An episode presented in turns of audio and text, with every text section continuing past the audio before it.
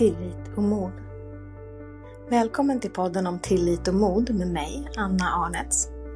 En plats att reflektera över djupet och vidderna inom oss.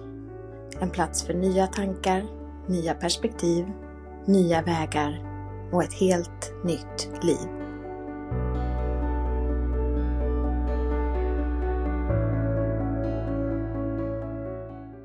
Att verkligen, verkligen leva. Vi har det här enda dyrbara, dyrbara livet. Och vi är här för att uppleva allt. Vi är här för att uppleva glädje och sorg, skönhet och smärta, upplevelser. Vi är här för att uppleva. Och ändå så är det så lätt att fastna i den nedåtgående spiralen av att inte göra, att bli mer och mer passiv, att lite grann tappa livslusten. Och ett säkert tecken på att vi inte lever så mycket som vi är här för att göra är när vi börjar bry oss om vad andra tycker och tänker om oss. Vad skulle han säga om jag gjorde det här? Vad skulle hon tycka då? Får man verkligen göra sådär? Vad skulle de säga då? Åh herregud, mina föräldrar. Eller mina vänner. Eller. Och varje gång du kommer på dig själv med att tänka så, vad ska någon annan tycka eller tänka? Så kom ihåg att det är ett kvitto på att du inte lever så mycket som du bara kan. För de där tillfällena när du verkligen, verkligen lever, när du är mitt i upplevelsen, då har du inte tid att tänka på vad någon annan tycker eller tänker. När du står på segelbåten, vinden blåser i håret, havet gungar omkring dig, vågorna slår. Inte sjutton har du tid att tänka på vad någon annan tycker och tänker då.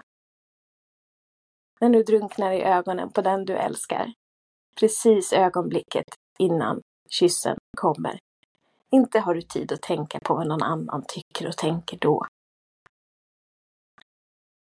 När du hoppar från högsta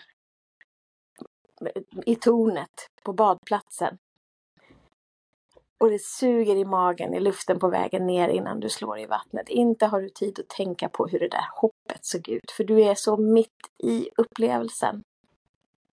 Och när du kommer upp och är lite sådär äh, adrena, adrenalinhög, inte sjutton bryr du dig om hur det ser ut i håret då. Så tänk om vi kunde leva mer och tänka mindre på vad andra tycker. Och när du gör det som du verkligen bara älskar i ditt företag, när du följer lusten och glädjen och vad vet jag, startar en podd för att själen bara längtar efter att få uttrycka sig. Eller den där kursen bara kommer som känns så fantastiskt inspirerad. Eller du får de här fantastiska fotona på dig som du bara älskar. Inte sjutton har du tid att tänka på vad någon annan tycker och tänker, för det är ju inte därför du driver ditt företag. Du driver inte det för någon annans skull. Du driver det för din skull. För att du ska få uttrycka dig. För att ditt företag är ett uttryck för dig. Allt som du kan, allt som du är, allt som du älskar, allt du tycker är roligt. Allt det får ta sig uttryck genom ditt företag. Och samma sak med ditt liv. Ditt liv är ju för dig. Ditt liv är för att du ska få göra allt det du älskar. Du ska få uttrycka dig, du ska få göra det som gör dig glad. Göra det du lär dig av, göra det du vill. Följa din glädje, din inspiration och din lycka. Och de där människorna som har tid att ha åsikter om dig, du kan vara helt övertygad om att de inte lever sitt liv så mycket som de bara kan. För om de gjorde det så skulle de ju inte ha någon tid att ha åsikter om vad du gör med ditt liv, med ditt företag, med din glädje.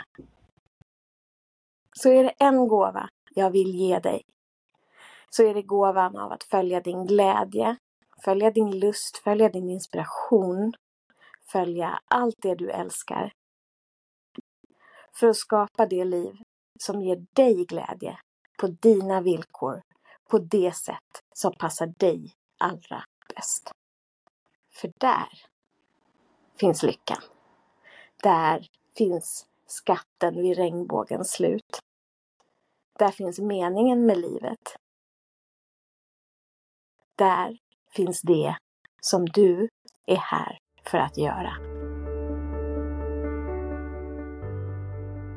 Tack för att du har tagit dig tid att lyssna. Jag hoppas att mina tankar har väckt nya tankar i dig och att du genom att reflektera över vad de väcker i dig sprider nya ringar på vattnet runt omkring dig. Med all min kärlek från mig till dig.